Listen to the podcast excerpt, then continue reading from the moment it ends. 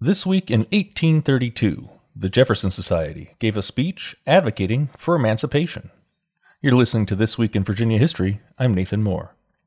Nat Turner's rebellion in 1831 sparked a wave of anti slavery advocacy in Virginia.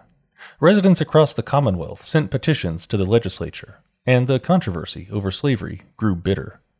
Then a University of Virginia student got in on the action. On Thomas Jefferson's birthday, no less, a day that the university celebrated as Founders' Day.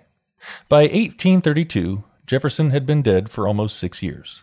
For that year's festivities, the Jefferson Society at UVA asked the faculty's permission to elect a member of its club to give a speech.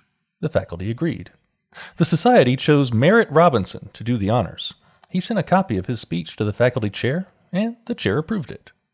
At the Founders' Day celebration in the Rotunda, Robinson used his speech to argue for the emancipation of slaves in Virginia.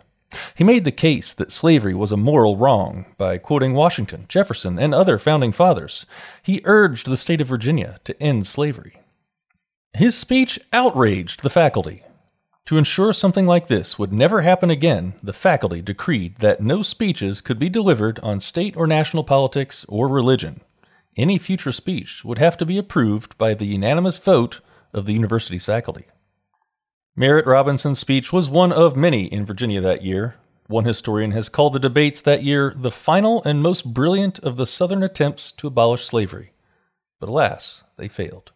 Slavery in Virginia wouldn't end until the close of the Civil War 33 years later. This Week in Virginia History was written by Miranda Burnett.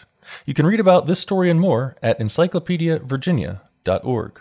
And be sure to subscribe to this podcast at Spotify, Apple Podcasts, and at virginiaaudio.org.